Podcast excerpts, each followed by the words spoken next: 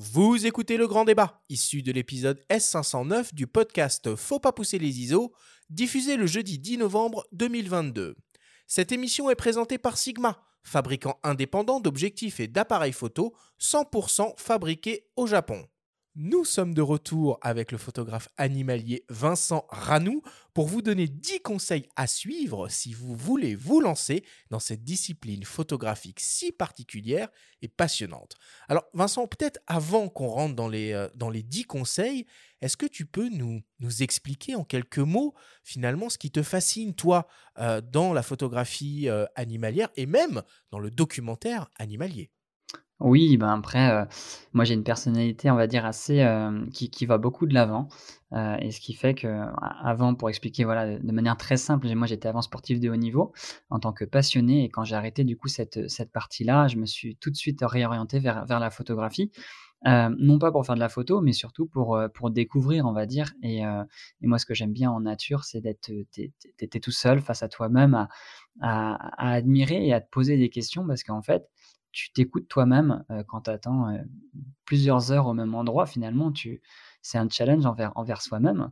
Heu, ça j'aime bien, ça permet de se découvrir et également la photo, on va dire, c'est un instrument.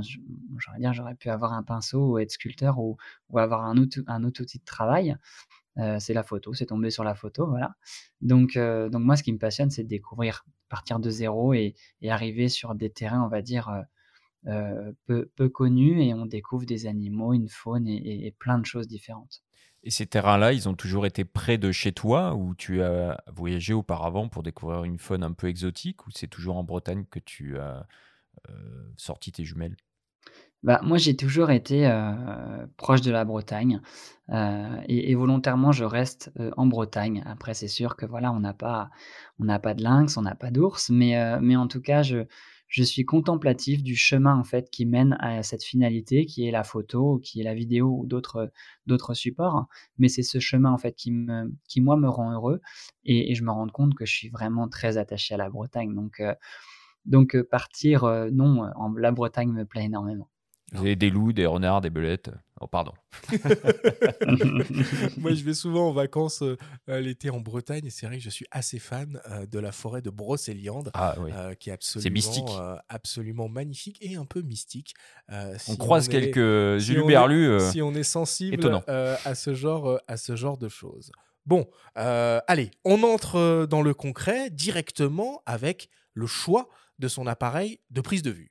Pour la photographie animalière, il y a un certain nombre de caractéristiques et fonctions à prendre en compte au moment du choix de l'appareil. L'une des premières caractéristiques est la taille du capteur. Si le format 24-36 mm règne en maître dans de nombreuses situations, les appareils avec de petits capteurs APS-C ou micro 4 tiers ont aussi leur mot à dire.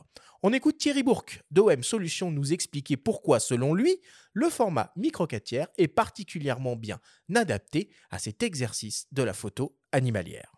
Alors, le micro 4 tiers, euh, au niveau des boîtiers, va présenter déjà un, énorme avantage qu'on constate, nous, régulièrement euh, sur le festival de Montier-en-Der.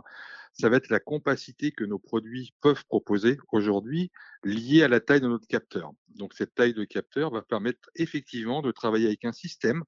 Donc, quand je parle de système, bien sûr, le boîtier, mais également, je parle des optiques. Maintenant, si on doit rester uniquement sur le boîtier, on va également avoir un élément primordial pour la photo animalière, puisqu'on travaille souvent à la très longue focale, ça va être l'efficacité du stabilisateur, qui est plus simple à stabiliser lorsqu'on a un capteur de la taille du micro 4 tiers. Nos boîtiers vont également présenter un énorme avantage pour commencer dans la photo animalière. Suivant le modèle que l'on prend, on peut aller jusqu'à la détection automatique des animaux, donc que ce soit les oiseaux ou les animaux au sens large du terme, de façon à ce qu'on ne soit plus dans la recherche des collimateurs autofocus. L'appareil détecte automatiquement le sujet que vous avez envie de photographier. Associé à ça, bien sûr, le micro 4 tiers que l'on utilise nous depuis très longtemps est au format des boîtiers hybrides. Donc on peut aussi travailler sur des obturations très importantes, donc des vitesses et des modes rafales pour la photo animalière pardon, et adapté parfaitement à cette thématique photographique. Ensuite, concernant les optiques, le micro 4 tiers présente un énorme avantage, c'est que ce facteur de multiplication euh, lié à la taille de notre capteur, donc x2, va faire qu'une optique 300 mm montée sur un de nos boîtiers vous permettra d'avoir finalement un cadrage équivalent à un 600 mm. Je précise que ce facteur de multiplication ne vous fait absolument pas perdre l'ouverture de votre optique, puisque si vous avez, par exemple, chez nous, le 300 mm à 4 d'ouverture, ça vous fera en termes de cadrage un équivalent 600 mm à 4 d'ouverture. Donc l'avantage du micro de 4 tiers est vraiment lié avant tout à la compacité que l'on peut proposer sur nos produits, aussi bien au niveau du boîtier que des objectifs. Alors toi, Vincent, tu travailles avec quoi pour faire tes photos? Donc, euh, moi, je suis très, très simpliste, on va dire, au niveau du matériel, hein. Moi, pour être très transparent, euh, je suis passé en hybride, comme beaucoup de personnes, euh, sur ces deux dernières années. Donc avant, j'étais en réflexe, maintenant, je suis passé en hybride et l'hybride a vraiment cette, on va dire, cette capacité à être souple, aussi bien en vidéo qu'en photo. C'est ça que j'apprécie énormément. donc aujourd'hui, moi, je suis sur du R6, et volontairement, j'ai pas pris du R5 ni du R3, pourtant j'en avais les moyens, c'est pas une question de moyens. Aujourd'hui, dans le choix du boîtier, on va dire qu'on a tout dépend de ce que l'on veut. j'ai notamment j'ai voilà, j'ai réinvesti dans du matériel là il y a peu de temps, donc je me suis consacré sur ce sujet. Et c'est vrai que souvent on se dit, on a tendance à aller chercher tout ce qui est plus cher et mieux. en réalité, c'est pas du tout le cas. ça dépend vraiment ce que l'on ce que l'on a besoin. il y a différents paramètres. Est-ce qu'on veut faire que de la photo? Est-ce qu'on veut faire un peu de photo, un peu de vidéo? Est-ce qu'on veut faire beaucoup de basse lumière? Parce qu'en photo animalière, par exemple, euh, la basse lumière compte énormément, c'est-à-dire monter en ISO, euh, comment réagissent, enfin voilà, tout ce qui est photosite, etc., etc. Je vais pas rentrer dans, ces détails-là. Euh, et, ce qui fait qu'on arrive, voilà, la 4K, la 8K, la 6K. Et moi, j'en suis revenu. Et ben, le R6 convient totalement à mes besoins parce que j'ai besoin de basse lumière. Euh, et niveau coût, automatiquement, on est sur des coûts beaucoup plus minimes également. Mais voilà, en, entière transparence, nous, on tourne que avec du R6 pour projeter en salle de cinéma sur la partie vidéo. Après, c'est sûr qu'en photo, comme en, millions de pixels, on est beaucoup moins, on est sur du 20 millions de pixels. Si on veut faire des très grands agrandissements, on va être bloqué. Et, là, par contre, voilà, il faut monter sur du, du matériel avec du, 40, 50 millions de pixels et on peut exploiter beaucoup mieux les, photos et faire des recadrages potentiels. Mais on parlait de taille de capteur, notamment euh, au travers du témoignage de, Thierry, hein, qui euh, prenait euh, un petit peu tous les avantages liés au micro 4 tiers. Toi, tu préfères le plein format quoi qu'il arrive? Bah, En fait, moi, je suis peu technique. et, on va dire que je, regarde par rapport à, ce qui sort du boîtier. Je vais pas regarder le détail après de est-ce que c'est du 4 tiers, est-ce que, etc. J'ai toujours été en full frame et euh, le full frame me donne vraiment cette impression de, fin, de réalité, en tout cas de, ce que je vis avec mes yeux. Euh, c'est ce qui correspond le plus euh, par rapport au full frame. après, j'ai jamais essayé les autres déclinaisons, donc je peux pas rentrer dans les détails derrière. Mais moi, le full frame correspond vraiment à mes attentes. Euh, et, c'est avec ce, système-là et ce modèle-là que j'arrive à, partager au mieux ce que, j'arrive à vivre. Alors quand on pense photo animalière, évidemment, euh, euh, on a très vite envie de, penser à performance en rafale, performance d'autofocus, haute sensibilité ISO, tu l'as, évoqué. C'est, important tous ces paramètres où finalement on fait avec ce que l'appareil peut faire et on s'adapte? En réalité, on s'adapte, parce que moi, quand j'ai commencé la photo, ça fait peu de temps, hein, ça fait 5 années maintenant, 5 bonnes années. J'ai commencé par du très début de gamme et en réalité, au début, c'est pas le matériel qui vous bloque, c'est surtout vos compétences et votre démarche, c'est-à-dire de quelle manière on va procéder. Donc en fait, au début, on n'est pas sur des problématiques techniques, mais plus on avance avec le temps, automatiquement, plus on se rend compte, de ce qu'on a besoin. Euh, donc par rapport à ça, moi je, vois rapidement. C'est sûr quand on fait de la photo, avoir une très bonne accroche de la F, c'est très important. Par contre, quand on fait de la vidéo, c'est pas le même cas parce qu'on est souvent on est en, focus manuel. Donc ce qui veut dire qu'en finalité, la F, ça devient un détail. Et par contre, pour la vidéo, on est surtout sur de la basse lumière, sur, euh, sur, voilà, sur ces paramètres-là qui, qui rentrent en jeu. Et c'est pour ça, moi d'ailleurs, j'ai fait le choix du R6 et pas du R5, parce qu'automatiquement, le R6, il est à le R6, il est à 20 millions de pixels à peu près. Le R5, il doit être à, 50 ou 40. Donc au niveau des, basses lumières, le R6 est quand même un peu mieux que, le, R5 au niveau de la vidéo. Et le choix du plein format, donc euh, quitte à porter un petit peu plus lourd en termes de matos. Bon, tu nous as parlé d'un passé de sportif de haut niveau, donc tu as peut-être des appétences dans ce domaine-là. Mais euh, du coup, tu assumes ce, parti-là, ce parti pris d'avoir peut-être un système un petit peu plus lourd euh, à, porter sur le terrain?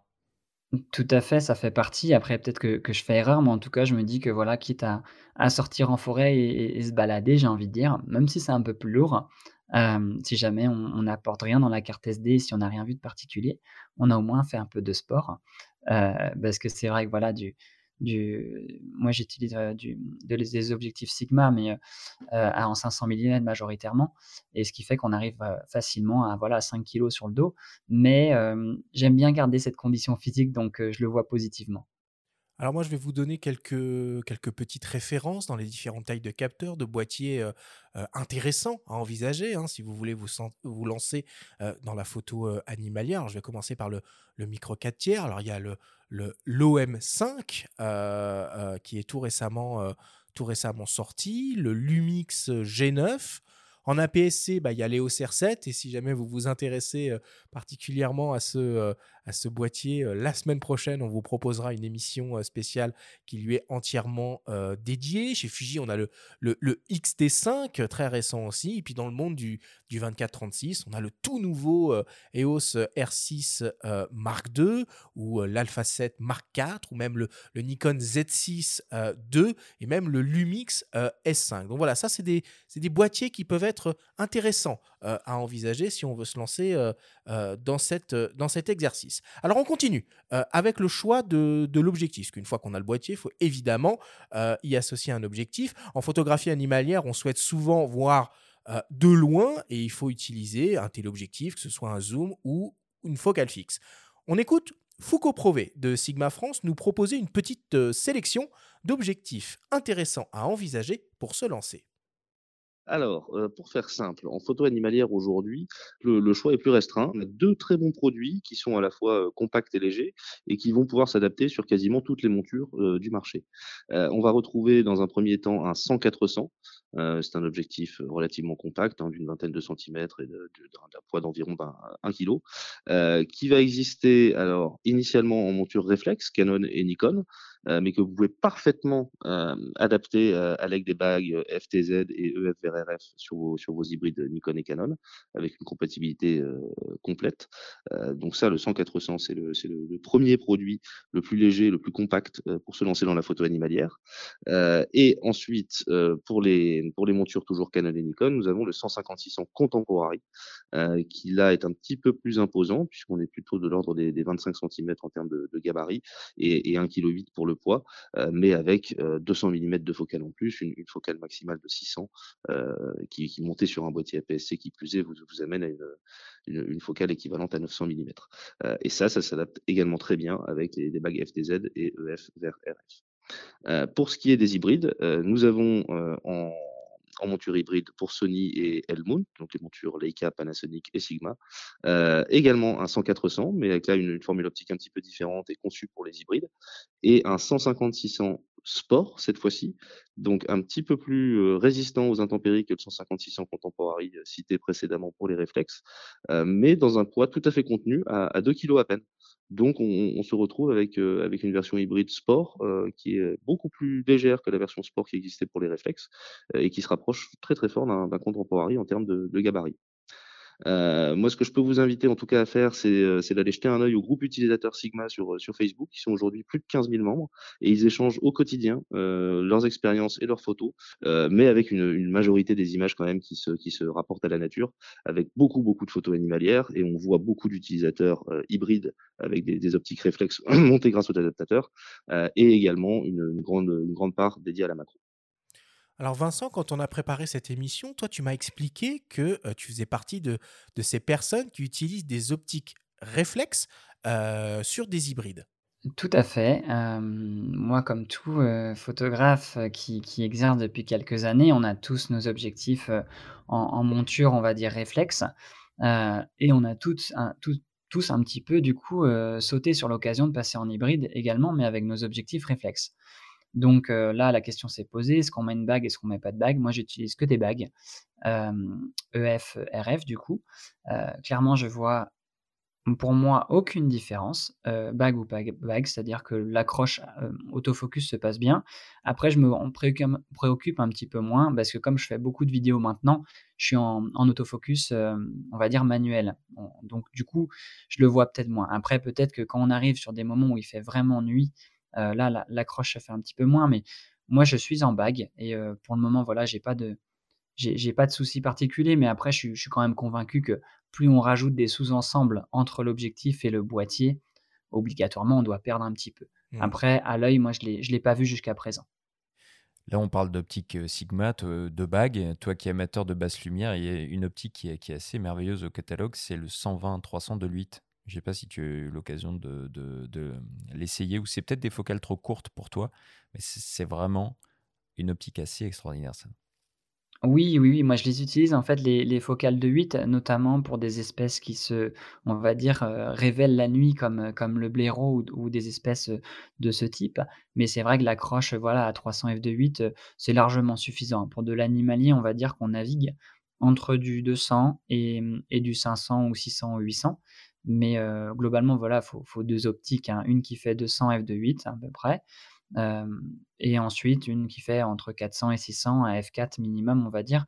et là, on peut vraiment s'épanouir dans des milieux, on va dire, où il fait très sombre, notamment en forêt, en pleine forêt, où on peut capter des instants vraiment sans, en, descendant assez en, ISO et en, voilà, en ayant une vitesse assez élevée. Tu sais qu'il ne faut pas les pousser, les ISO. Hein. Tout à fait. Et, sachant qu'après, en plein jour, on a effectivement euh, des choix d'optiques un petit peu plus grand public, comme les 100-400, les 150-600, avec des ouvertures glissantes, parce qu'il en faut quand même pour tout le monde. Et même en forêt, là, pour le coup, on pourra aller pousser un peu les ISO et, utiliser ces optiques un petit peu plus abordables euh, pour se lancer dans, dans cet exercice. Si je peux me permettre juste sur, ces, euh, sur ce matériel-là, c'est sûr que euh, maintenant, enfin moi je préconise à énormément de personnes euh, de prendre des objectifs des 100-400 pour commencer. C'est l'idéal, on va dire, parce que c'est ultra souple. Quand, donc quand, je dis souple, c'est que quand on voit un animal sauvage, généralement, on, a quelques secondes finalement pour, pour, faire pour prendre la photo quand on est pris de dépourvu. Et là, clairement, quand on a un 100-400, on peut vraiment s'éclater et saisir des instants qui, durent très peu de temps. Parce que quand on a, voilà, par exemple, moi j'utilise vraiment du 500 mm et c'est vrai qu'on a 500 mm sur le dos en F4, le temps de poser, le temps de s'installer, etc. Il y a au moins voilà 6-7 secondes avant que ça se passe. Et là, le moment a déjà, est déjà passé. Donc moi, je préconise vraiment ces petites focales-là qui sont très très souples et très agiles. Oui, et c'est vrai en plus que bah, des, des 100-400, il y, en a, quasiment chez toutes les marques. Alors il y a le Sigma, évidemment, qu'on a, évoqué, qui existe en monture réflexe et en monture hybride E et, L. Il y a Tamron, qui a lancé récemment un 50-400 mm en monture E. Il y a Fuji, qui a un 100-400 mm, qui équivaut donc à un, 150-600 mm avec le capteur APS-C. Et on trouve des 100-400 mm en monture Nikon Z, en monture Canon RF et euh, en monture euh, Sony E. Ok, bon, on a le, boîtier, on a l'optique. Euh, on va maintenant s'intéresser aux, accessoires. Pour la pratique de la photo animalière, j'imagine qu'il y a quelques must-have qui sont totalement incontournables. Oui, tout à fait. Il y a, des incontournables. Après, ça dépend du, on va dire, du lieu où on se situe. Moi, en, Bretagne, il faut savoir qu'on ne voit pas, euh, hormis dans, les monts d'arrêt, on ne voit pas euh, rarement à un kilomètre à distance. Donc, on va dire que moi, j'utilise des jumelles, mais on va dire à une distance euh, assez légère. mais dans 90% des cas, il faut une paire de jumelles toujours, ce qui permet d'identifier des animaux au loin. ensuite, on a le trépied, bien sûr, qui lui est vraiment euh, obligatoire, on va dire ça, surtout sur des longues focales. Trépied plus que monopode du coup? Parce que le monopode, des fois, ça peut faire euh, bâton de marche et c'est plus léger, quoi. Mais bon, toi, tu filmes, c'est peut-être pour ça. Tout, à fait, en fait. Moi, j'utilisais beaucoup un, monopode à l'époque quand je faisais de la photo. Et c'est vrai que c'est quand même un très bon outil. Et, comme tu dis, ça, quand on marche, etc., c'est quand même beaucoup plus simple à transporter. Euh, maintenant, comme je fais beaucoup de vidéos, j'ai vraiment un trépied voilà, c'est vaut mieux mettre le prix dans un bon trépied également parce qu'on le, trépied souvent voilà ça monte assez haut en prix, on arrive vite fait arriver à 500, 600 euros voire plus, mais franchement ça vaut le coup en vidéo je dis bien. Avec une euh, rotule vidéo du coup tu te trimbales aussi la rotule. Ah bah, Avec une rotule également donc euh, voilà on a on a à peu près 1,5 kg de, de, de trépied sur le, sur le dos, mais clairement, voilà, ça, ça en vaut la, l'affaire. Et, ensuite, surtout pas oublier les vêtements de pluie. Euh, ça, c'est des accessoires que moi, je n'oublie jamais maintenant, surtout en, Bretagne où on peut avoir euh, tous les temps en une journée. Il pleut souvent en Bretagne?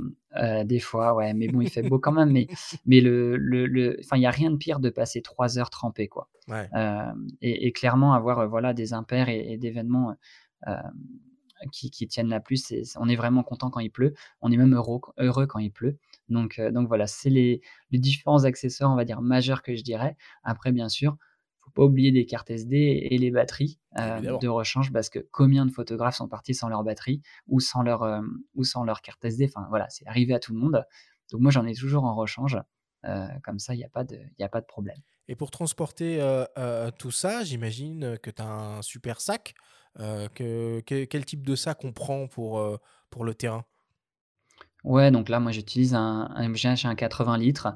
Après, déjà, voilà, avec un, un 25-30 litres, il y a déjà de quoi de mettre, de mettre ce qu'il faut. Ouais, parce que 80 euh, litres, là, on, a précisé hein, que tu étais sportif de haut niveau avant. Oh, c'est la rando, 80, litres, là, ça commence à être, euh, sérieux. Si après, moi, je, je, prends en fait tout le temps le max que, que je puisse, c'est-à-dire que j'ai toujours tous mes affaires de camouflage, j'ai toujours, euh, j'ai un hamac, enfin bref, j'ai tous mes affaires tout, tout le temps, parce que je me dis des fois, je pars, voilà, je pars pour trois heures, mais en réalité, si je vois quelque chose qui me fascine, je peux rester plus d'une journée.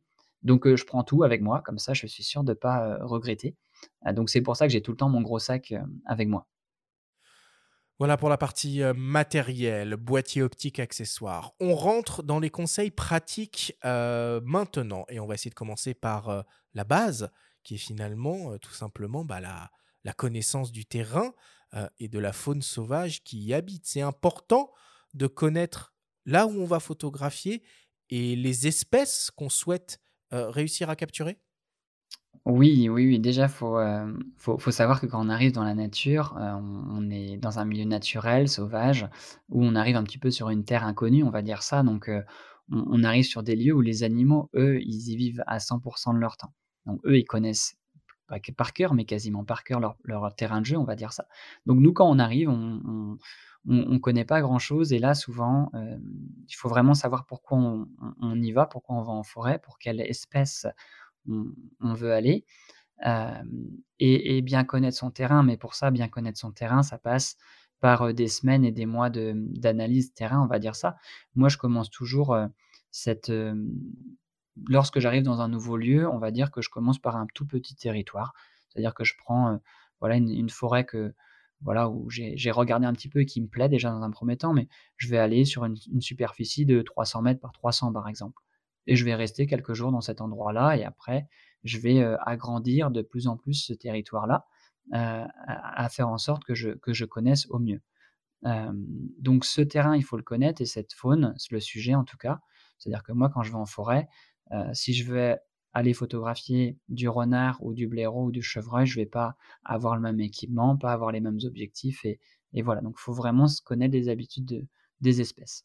Et quels sont les types du coup d'espèces? Donc là, tu en as cité quelques-unes que tu peux croiser dans les forêts euh, bretonnes euh, également, peut-être du côté des oiseaux, du côté des, reptiles éventuellement au fil des saisons?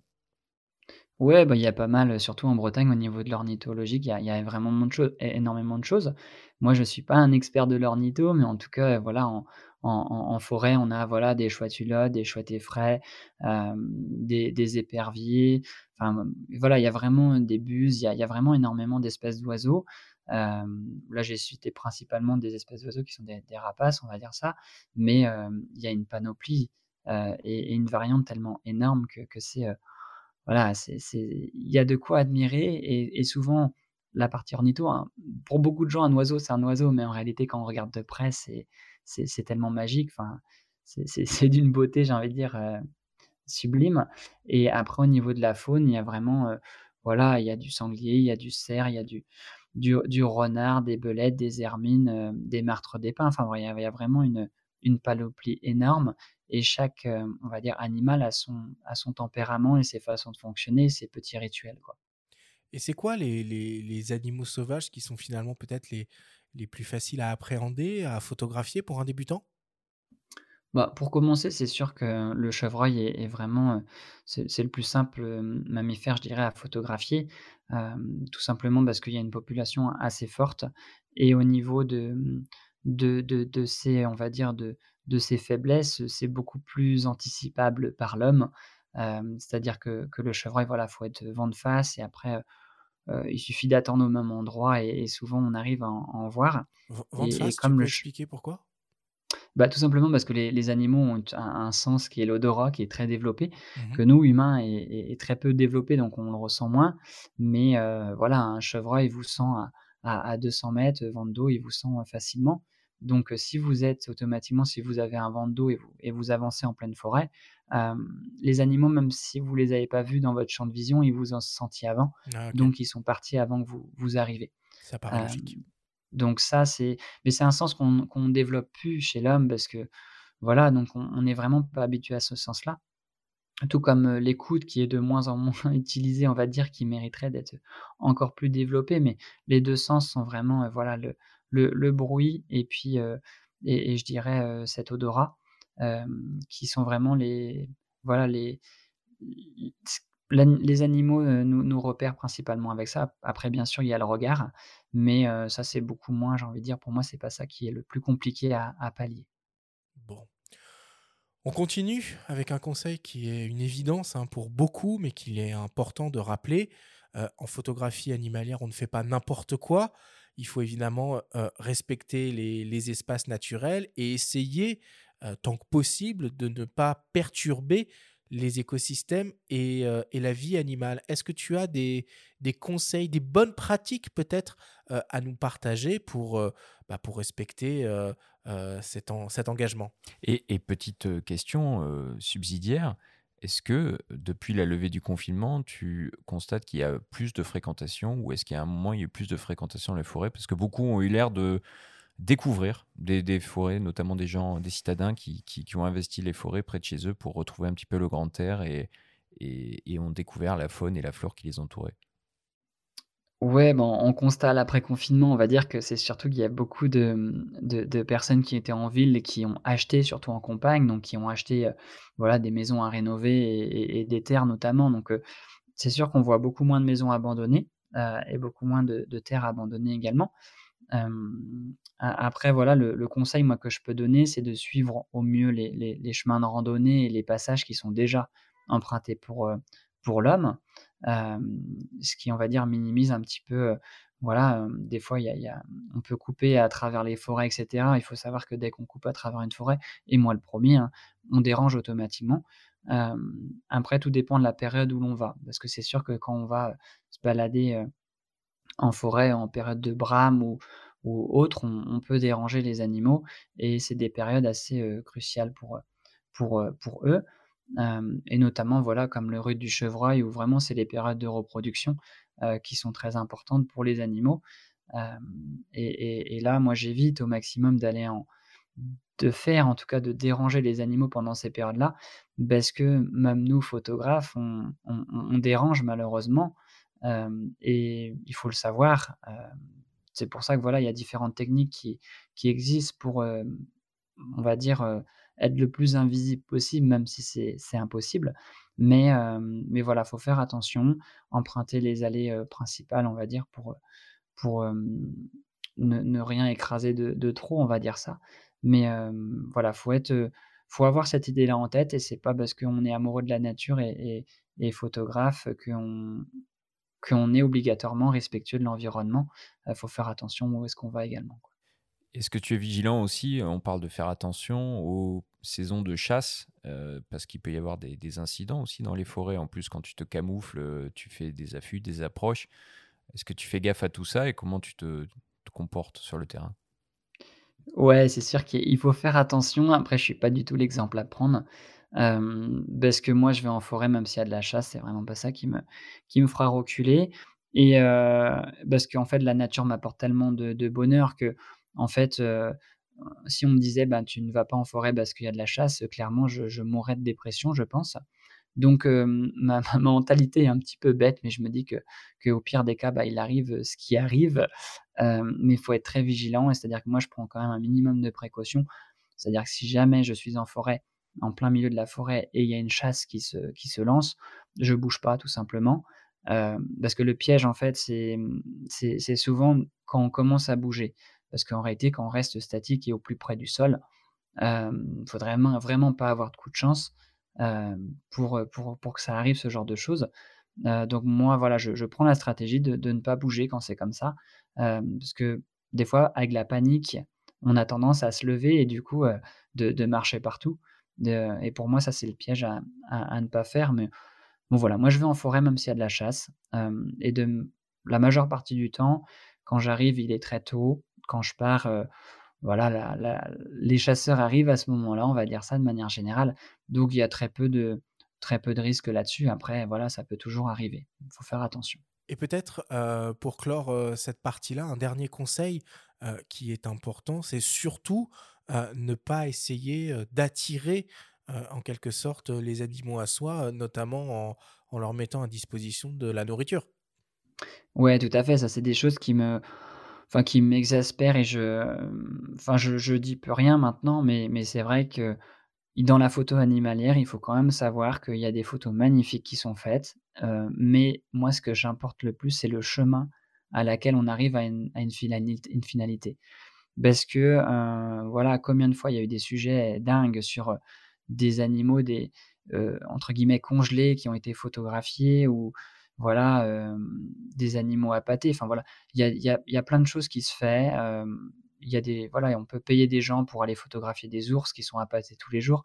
Il y a, des animaux qui sont congelés, et du coup ça permet de de les photographier sur des poses assez particulières. Donc hem, faut être vigilant, là-dessus. Moi, je suis vraiment, contre toutes ces choses-là et moi, ce qui en fait, moi, ce qui me rend heureux dans la photo, c'est finalement de galérer une semaine à prendre une photo, mais se dire qu'on s'est donné les moyens d'y arriver et de la manière dont on y est arrivé. Parce que clairement, c'est sûr, heu, je vais acheter un bout de saucis saucisson au magasin, heu et j'attends devant ce bout de saucisson, c'est sûr que, heu, voilà, il y a une photo, mais il y a aucun intérêt. Donc moi, je suis vraiment partisan du voilà, de de se donner les moyens de réussir, mais avec des des manières vraiment, on va dire nobles et et respectueuses et avec, on va dire, une certaine légitimité aussi et et voilà, se donner, heu, les moyens à l'animal de se dire: «Ben, moi je suis» à chaque fois quand je fais de la photo ou de la vidéo, je sais que l'animal va arriver à un endroit précis, mais heu, c'est ma phase de méditation et mon esprit et ma phase d'attente qui qui qui en arrive là, mais en aucun cas, heu, à appâter ou ce genre de choses. Et bah, la transition est toute parfaite avec, avec le 6e, heu, conseil, bon, qui en est pas vraiment un, mais peut-être le mantra, du photographe, animalier: «Tu seras patient et humble avec la nature».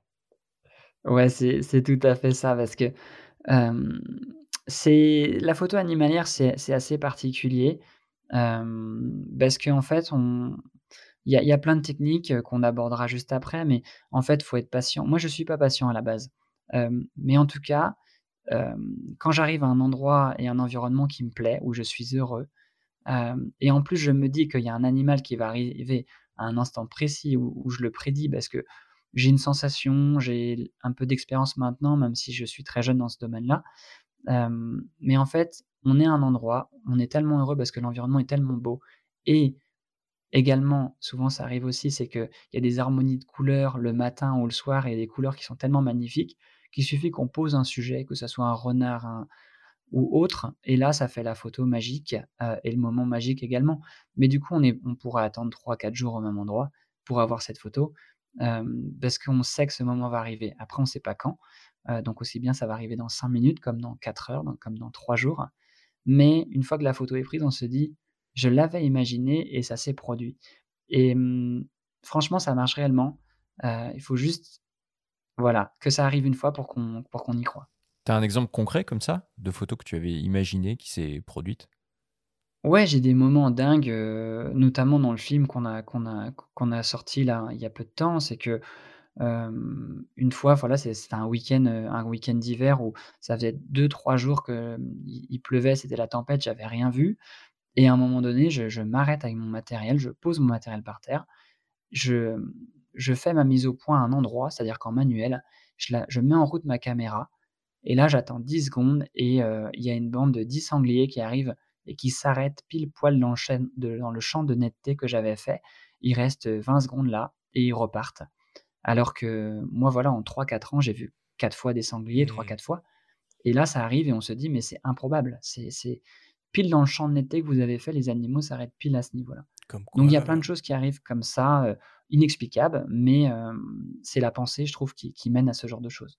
Comme quoi, il y a une grande part de chance, hein, finalement, euh, aussi dans cet exercice. Mais bon, la chance, ça se provoque, et on va parler un peu technique du coup maintenant, et on va s'intéresser à cette célèbre technique de l'affût qui consiste à s'installer à un endroit précis, à se cacher et à attendre que la vie animale prenne, prenne ses, prennent ses droits. Euh, Vincent, dans ton film, on voit un affût absolument délirant que tu as fait, euh, euh, flottant dans un lac, bon, sans forcément tomber dans, cette, dans cet extrême-là. Est-ce que tu peux nous expliquer un peu bah, comment on met en place un, affût? Ouais, donc il y a, plein de. On va dire qu'il faut retourner dans son âme d'enfant un petit peu et, se rappeler quand on avait, j'ai envie de dire, 6, 7, 8, 10 ans, ou voilà, combien de personnes ont été en forêt et ont fait des petites cabanes. Euh, donc c'est exactement la même chose. On, fait des petites cabanes qui sont, euh, on va dire, qui peuvent être de différentes manières, soit avec les moyens du bord, c'est-à-dire des branchages morts, des stade de la végétation, ou autrement, ça existe aussi sur le marché, hein, des tentes à fût qu'on peut appeler également, qui sont soit flottantes ou soit terrestres, c'est-à-dire qu'on les laisse sur terre. Voilà, quechua militaire, quoi. Tout à fait, c'est un petit peu ça. Et, euh, je crois pas que ça s'installe en quelques avec le costume de Chewbacca. Hein, on peut voir un Montier que j'ai vu pour la première fois de ma vie à Montier et qui m'a fait beaucoup d'œil, mais bon, pour des soirées, pas pour faire de la photo. C'est une très belle idée de thématique. et en fait, c'est euh, voilà, la, technique de l'affût est assez particulière parce que c'est vraiment une âme d'enfant qui, qui, qui, revient et on est caché là, immobile et on, on attend. Donc en réalité, c'est euh, c'est ouais, c'est Là, c'est les, oreilles qui font le boulot après, parce que quand on est en affût comme ça, donc on est, dans notre petite cabane, on va dire, où il y a juste l'objectif qui sort. Et là, on sait à peu près où l'animal va arriver déjà. On se, on s'est projeté avant, on a analysé avant, on sait, on connaît un petit peu les habitudes des animaux. Et ensuite, on va dire, ça dépend du temps, parce que s'il pleut, les gouttes de pluie font qu'on n'entend rien. Donc là, c'est les yeux qui font le travail. Par contre, si c'est un calme absolu, c'est les oreilles qui font le travail. Et là, vous fixez un point, vous rêvassez un petit peu, vous êtes dans un mode contemplatif, on va dire, et le moindre petit bruit qui va surgir va vous faire espérer, euh, ou pas du tout, mais en tout cas, le moindre petit bruit, moi, me, me fait sursauter et je me dis, ça y est, ça arrive, mais des fois, ça arrive pas, donc j'attends pendant une heure avec mon petit bruit en tête. Et après, je repars dans une phase de, de, de, complantation, de contemplatif, on va dire, et, euh, et c'est reparti. Et ce qui fait que je peux rester 10 heures au même endroit comme ça, euh, et on voit des choses magnifiques apparaître. Et la chose là vraiment très importante, c'est qu'en affût, les animaux, on va dire que notre affût est déjà là quand ils arrivent, donc ils ont déjà vu l'affût. Donc c'est quelque chose de normal. donc les animaux savent vraiment pas qu'on est là, donc on peut les photographier ou les filmer dans, vraiment dans une posture très naturelle et très souple, ce qui fait vraiment qu'ils sont dans leur état, dans leur milieu naturel. Et tu te décourages jamais Moi, je repense au film La Panthère des Neiges de Munier et on entend Sylvain Tesson lui demander s'il a. Enfin, le sait un petit peu et lui dit tu, tu dois avoir une vie intérieure très riche parce que bon, rester parfois comme ça 10 heures dans le froid, sous la pluie, c'est pas évident, c'est pas donné à tout le monde. Ouais, c'est pas donné à tout le monde, mais en réalité, voilà, tout photographe qui. qui moi, ça fait peu de temps et je l'ai appris il y a peu de temps, mais en, réalité, au début, le temps est long. c'est sûr que faire un affût d'une heure, c'est long déjà, mais au final, on est tellement habitué à faire notre gymnastique dans notre tête et, se, et se projeter, se remotiver, et voilà, qu'on a des moments qui sont compliqués, c'est sûr, où on dit ben c'est long, c'est voilà. Mais franchement, ces moments-là sont très courts et c'est des très brefs instants. et voilà, les moments où on voit les animaux sont tellement, euh, voilà, avec une adrénaline forte que qu'on se décourage jamais. et voilà, on le voit notamment dans La Panthère des Neiges, où voilà, Sylvain Tesson euh, euh, se décourage un petit peu, mais se dit voilà, c'est pas possible. Mais en réalité, plus on en fait, plus on, comprend comment que ça se passe. Et ces émotions-là qu'on vit quand on voit l'animal qu'on a cherché pendant plusieurs heures, plusieurs jours. c'est vraiment une reconnaissance et une joie immense. Et peut-être juste pour, pour terminer, concrètement, quand on est quand on est à l'affût, je veux dire, l'appareil, il est allumé, il est prêt à déclencher, tu as ton œil dans, le viseur en permanence, tu, tu, balayes une zone, tu as déjà choisi ton cadrage. Comment ça se matérialise?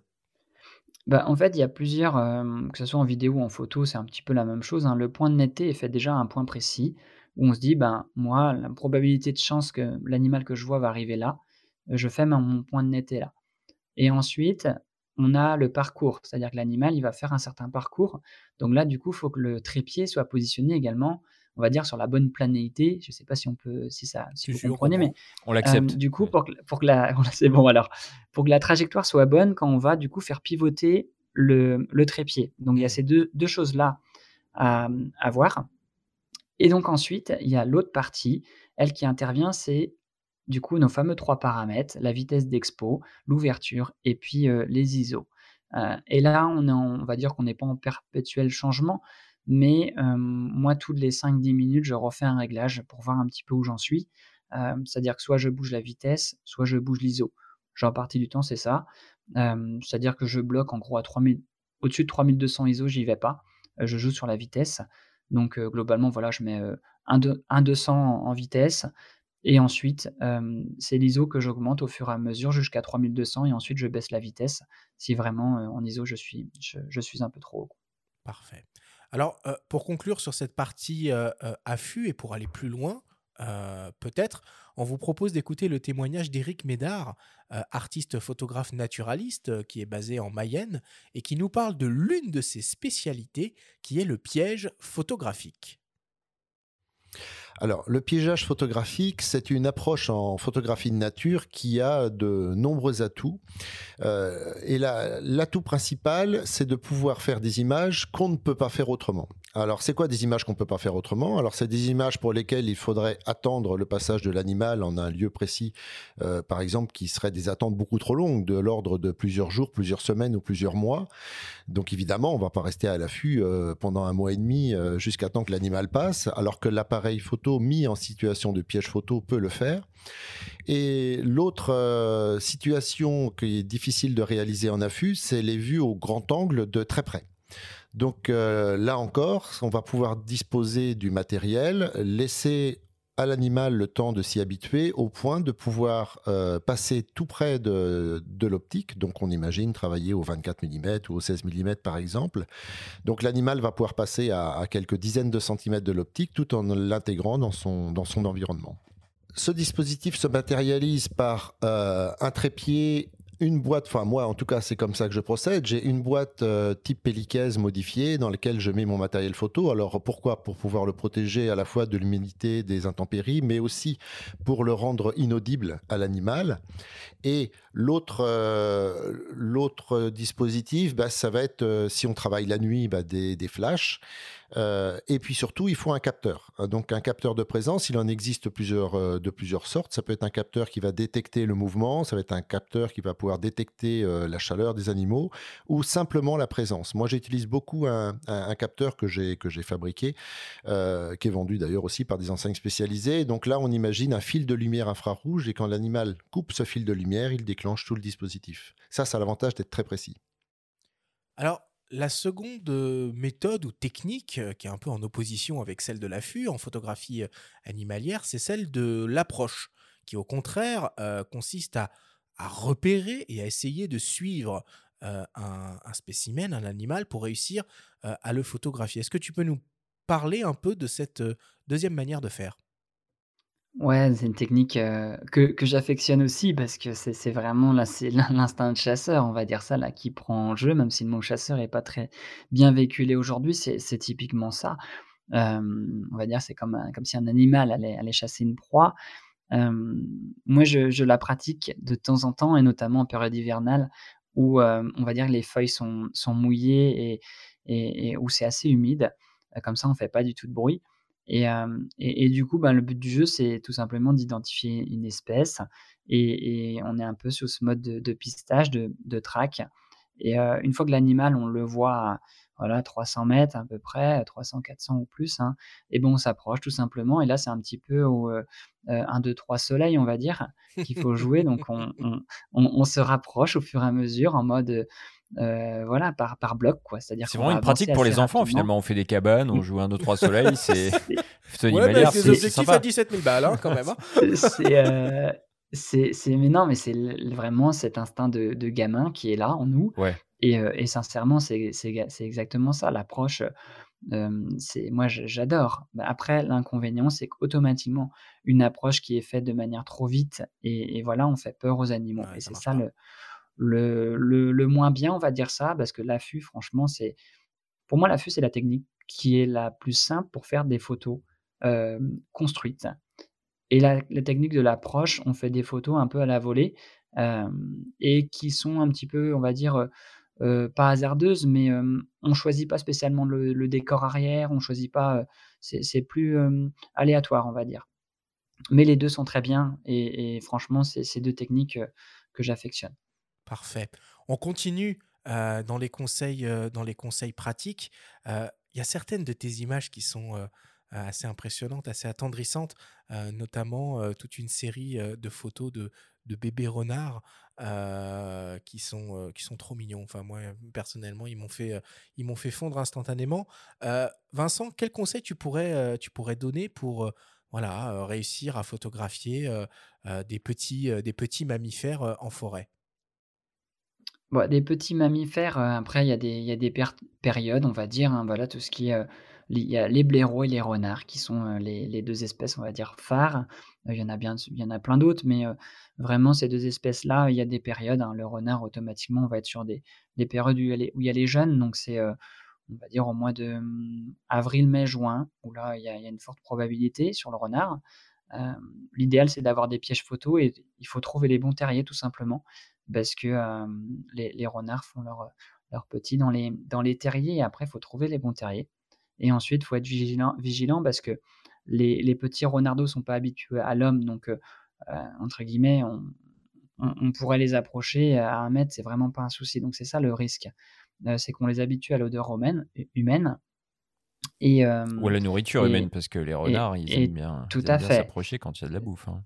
Tout, tout, à fait. Donc là, c'est un petit peu voilà la, chose. Mais le, renard et les renardos sont facilement approchables, on va dire. Après, c'est pas quelque chose que je préconise parce que souvent on a tendance à aller de plus en plus près et, voilà moi quand j'y vais maintenant c'est plutôt une distance de voilà de, 30 mètres c'est largement suffisant euh, et on est déjà c'est prêt surtout avec les focales maintenant qu'on peut avoir euh, à disposition et ensuite voilà il y a une autre espèce le blaireau qui est aussi sympa euh, qui a ses faiblesses également comme la vue mais qui sent très très bien donc là le vent de face est vraiment à prioriser sinon c'est même pas la peine et là, les blaireaux, donc les petits blairotins, eux, ils sortent un petit peu plus tôt que les parents.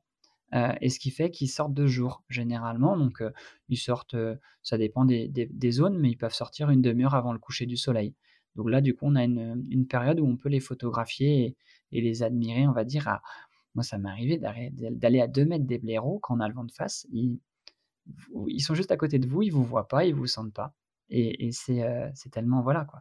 C'est quoi le, biotope du blaireau justement? On le trouve quoi Dans des talus, sous des feuillages, près d'arbres? Comment, comment tu fais pour, les, pour les voir? Généralement, les blaireaux sont des, font leur galerie entre guillemets dans des endroits pentus où ils creusent des galeries tout simplement. Mais c'est des galeries qui sont de génération en génération, c'est-à-dire que généralement, enfin par chez moi en tout cas, les, les, terriers sont existants depuis des dizaines et des vingtaines et des trentaines d'années. et c'est de génération en génération. Mais généralement, ils sont à côté voilà, des arbres de fruitiers dans des, dans des, des, vallées assez, euh, assez pentues.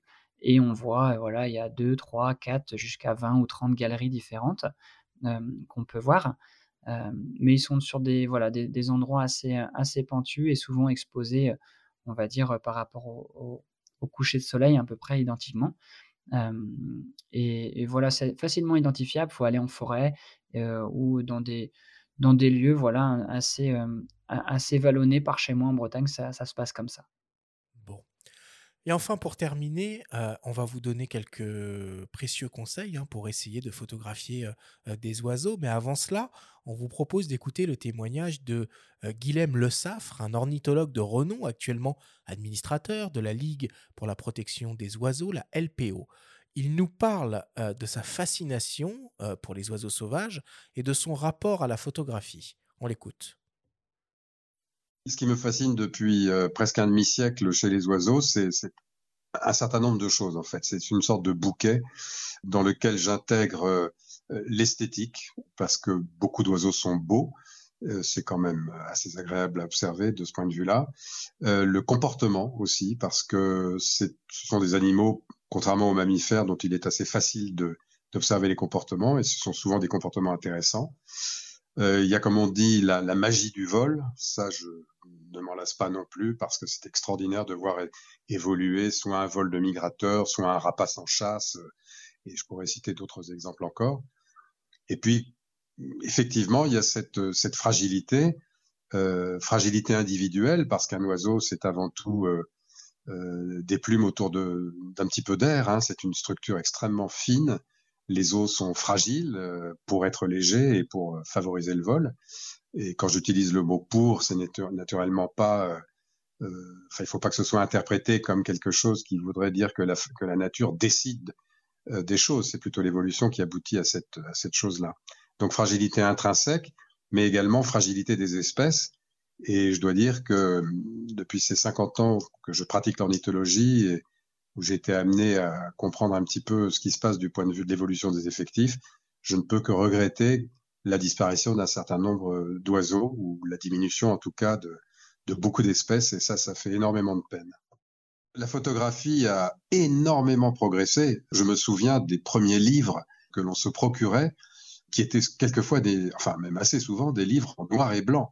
Hein, je vous parle de la fin des années 60. C'était des livres où la couleur n'apparaissait que petit à petit, avec un matériel qui était encore euh, assez balbutiant et évidemment, euh, comme tout le monde, j'ai suivi l'évolution incroyable de la technique photographique avec maintenant des, documents qui sont absolument exceptionnels et qui euh, suscitent mon intérêt pour deux raisons. Un intérêt esthétique, tout simplement, c'est-à-dire voir un, bel oiseau photographié dans une, dans une attitude expressive, avec un, un, plumage merveilleux, avec peut-être un accompagnement de poussins, par exemple, ou une scène de chasse, ou une scène de nourrissage, de, toilette, de repos. Bref, euh, la, photographie actuelle permet d'entrer vraiment dans l'intimité de l'oiseau.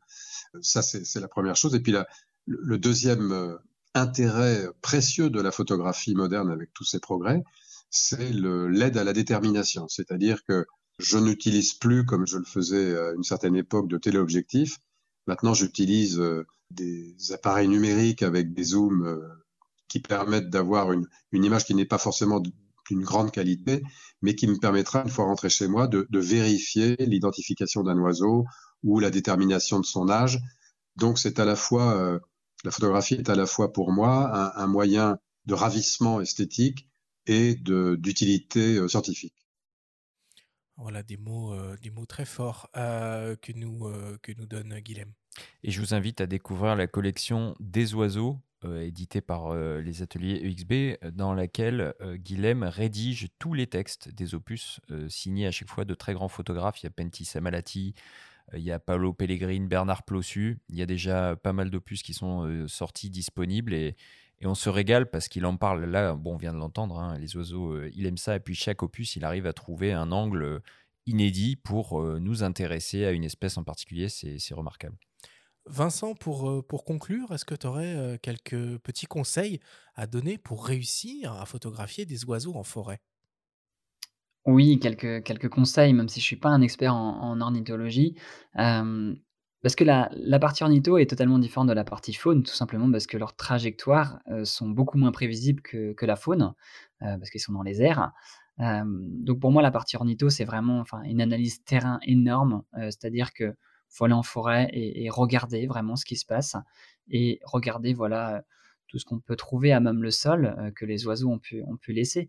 Mais il y a une énorme analyse terrain, une énorme connaissance du sujet euh, qui est bien plus importante pour moi que, celle de la faune.